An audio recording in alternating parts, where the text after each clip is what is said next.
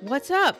I'm Kronda Adair, certified automation service provider, and you are listening to Begin As You Mean to Go On. This podcast is for women of color with mission driven service based businesses who want to build automated sales and marketing systems the right way.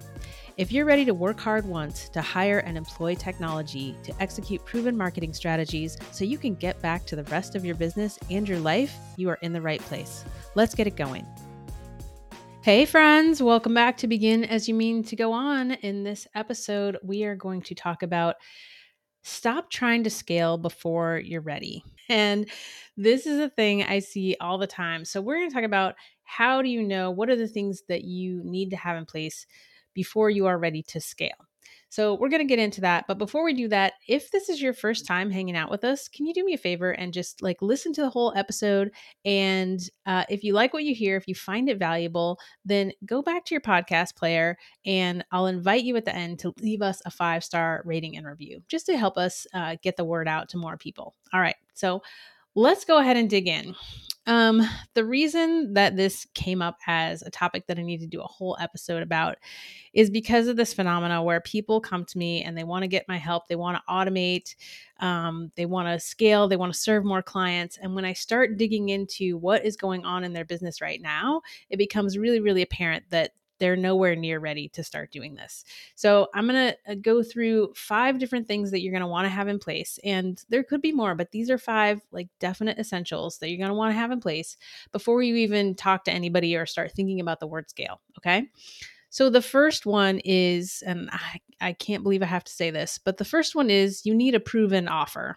And the reason that I'm saying this, even though it makes me kind of sad that I have to, is that literally within the last few weeks, I've gotten applications of people who want to work with us who say things like, Well, I'm having trouble getting to people to you know, buy my offers, so I'm creating more offers. it's like, okay, well, you're coming to me to work together and to to you know grow what you're doing and then you're telling me that what you're doing is not working so you need to have a proven offer this is the this is exactly what i help people with in content bootcamp right offer audience messaging so that you know your offer is something that people want because if you get this part right this is one of those things that makes everything else easier right getting your offer right so that people see your offer they hear about your offer and they think ooh yeah, I need that. Let me go get that. Right. That means you're not going to have to do as much work on the back end trying to sell, right? Trying to convince people. So you got to have a proven offer. So if if it's not there, if it's not dialed in yet, that's something maybe we can help you in in content bootcamp, but you got to get that right first. All right, the second thing you have to have in place is you have to have your messaging dialed in, right? I'm all about content, I'm all about content marketing, I'm all about automation right? You can't have automation without content. Content is the lifeblood of automation because what are you going to put in front of people if you don't have content? So, if you're going to automate, you want to make sure that the messaging that you're putting in front of people is the messaging that's already been proven to work that you've you've tested this messaging either on social media or in you know just like campaign emails some way you have put this messaging in front of people and it has caused them to take action in a positive way right and buy. And once you know the messages that do that then those are the messages you want to automate and start putting in front of everyone right? Um, putting content in front of the right people at the right time is the way that you're going to be able to scale but you have to know that your messaging works Let me ask you something. How much time do you and your team spend doing repetitive tasks that could be automated? Things like answering the same questions over and over again, manually onboarding clients. How much money are you missing because you don't have an efficient way to follow up with 100% of your leads? If this sounds like you, then you should head over to karandafixmymarketing.com and apply to talk with us about our marketing intensive, where our team of certified automation service providers will dig deep into your marketing and sales processes to uncover your lost hours and your missing money. You'll come out of your intensive with the clarity to know exactly what you need to do to reach your next business level, and you can hire us to execute it. Head to karandafixmymarketing.com and apply right now. Now back to the show.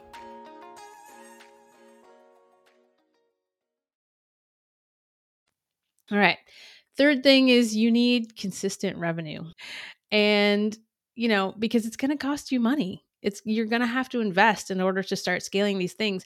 And you're probably going to have to make an investment that's uncomfortable based on where you are now, right? And this is just this is just how it is in business. It's probably it's how it is in life. Like when you want to get to the next level, then you have to start getting out of your comfort zone. And so the investment that you're going to have to make in order to get where you want to be is probably just going to stretch you at least a little bit, right? So you want to make sure that you have consistent revenue and that your business model is set up to be profitable um, so that you're not stressing yourself out with these investments and you know exactly how you're going to turn that around to get your ROI on the back end. All right. The next thing, and this is a struggle for a lot of people, it's a struggle for me, y'all. It's not something that I, you know, come by naturally. I really have to to focus on it. And that is you got to have data. So, funny story. I was picking up my vacuum cleaner and I had to wait kind of a long time because there's one guy in the shop, there's three people waiting to um, do business. And so I was bored. And so I went on the internet and I I started picking a fight. and I I put up a post and it said an escape room, but for people trying to leave Dubsado. Now, don't start throwing stones at me if you love Dubsado. That's fine. But my my issue with Dubsado and with all in ones in general is that it's really hard to get your data. It's really hard to get your data, especially if you decide, you know, you want to move elsewhere eventually, right? It's really hard to get your data out. And also, it's really hard to get analytics about like what's working. So when I say you need data, you need a way to collect data about the things that are important for you to track so that you can build some sort of visualized dashboard to know like what are the trends? What is actually working right? And that's one of the things that we do when we work with clients is if they don't have that kind of dashboard then we will build that out so we know you know how many leads do you have coming in how much revenue did you make? How much money are you making per person on your email list? These are the kinds of things that you need to use to make decisions when you're going to start to pour into your systems and start scaling up.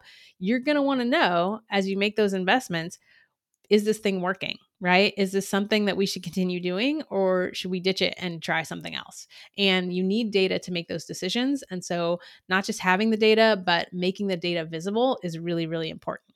So it's something most people don't have when they come to us, but it's definitely something that we put in place uh, so that we know so we know what's going on so we can make informed data driven decisions. Oh.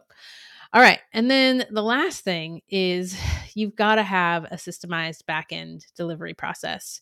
A lot of people just think about, you know, I need to get clients, I need to get clients, and then very quickly get overwhelmed. Like if things start to work, they don't actually have the systems in place or the team in place to be able to serve all those clients. That's true actually of one of my clients right now who has a dog related business, right? The pandemic has exploded the pet population, and almost every dog related business I know is overwhelmed or maybe not overwhelmed but they can't serve everybody who actually wants to do business with them right so you've got to have a system so that you can actually serve more clients than you're currently serving and do that efficiently without burning yourself out or burning your team out.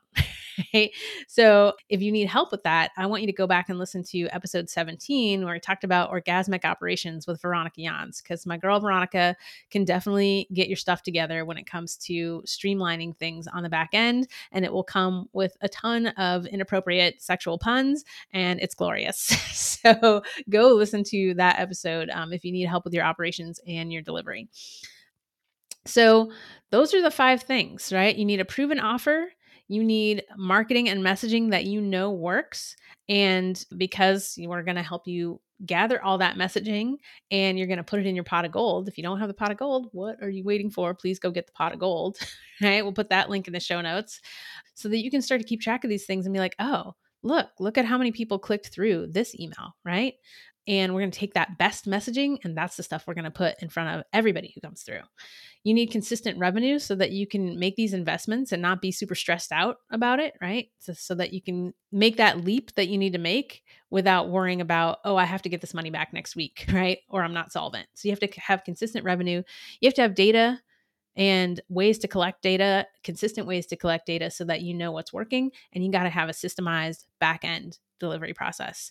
And um, I'll throw in a bonus here. One of the things that I see that makes it really, really hard for people to scale when they don't have these things in place is that you're still in a mode where you're trying all these new things, right?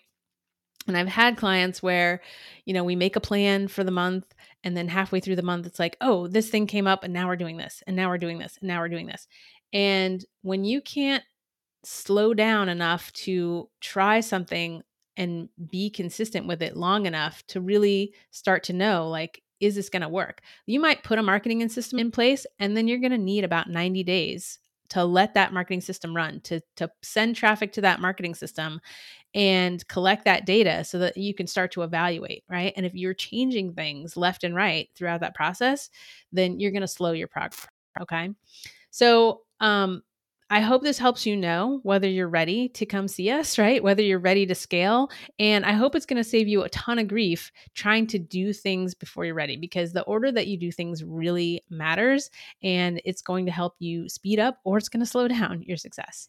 All right, now it's time for a little WWKD. What would Kronda do? And this amazing question comes from Jess, and she asks, "How can you reach more people with your offer, for instance, with lower cost services, without you know cannibalizing your business or burning yourself out?"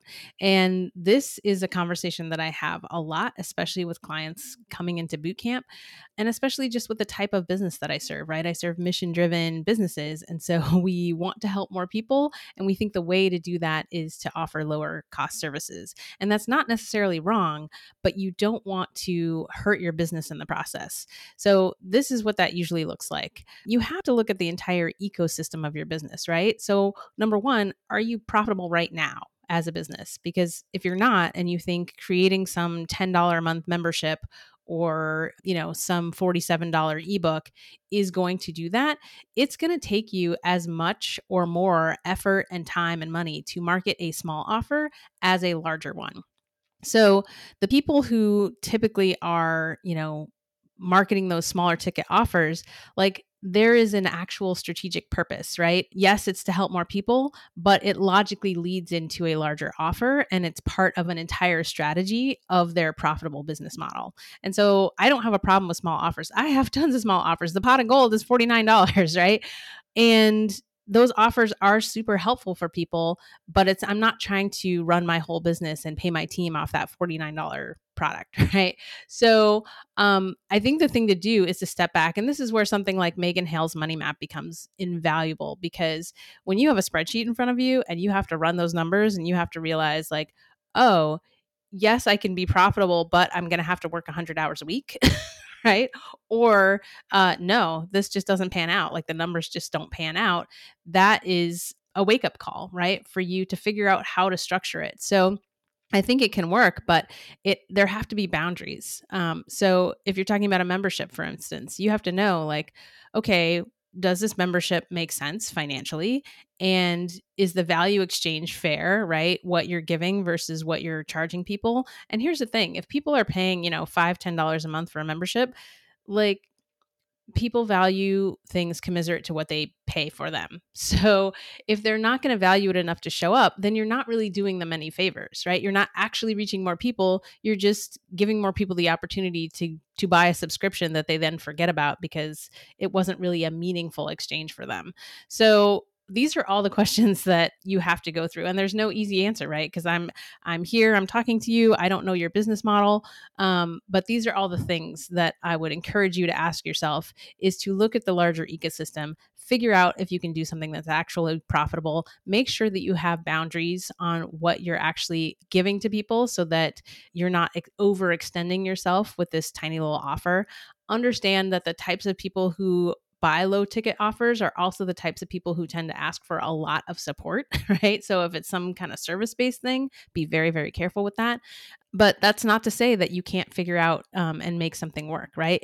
Information products are great for that, right? Here, I am going to um, dump this knowledge out of my brain onto the internet and you can now purchase it. And some people do really well with information products, like they're implementers. You tell them what to do, they will go and do it like you can help those people. And some people will get the information and realize, oh, this is great information, but I can't actually implement it on my own. And those people, some of those people might come back to you for your higher ticket um, or more intensive services.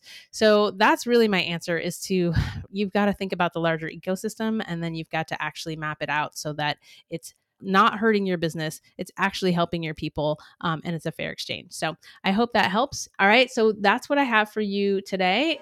Don't forget to begin as you mean to go on.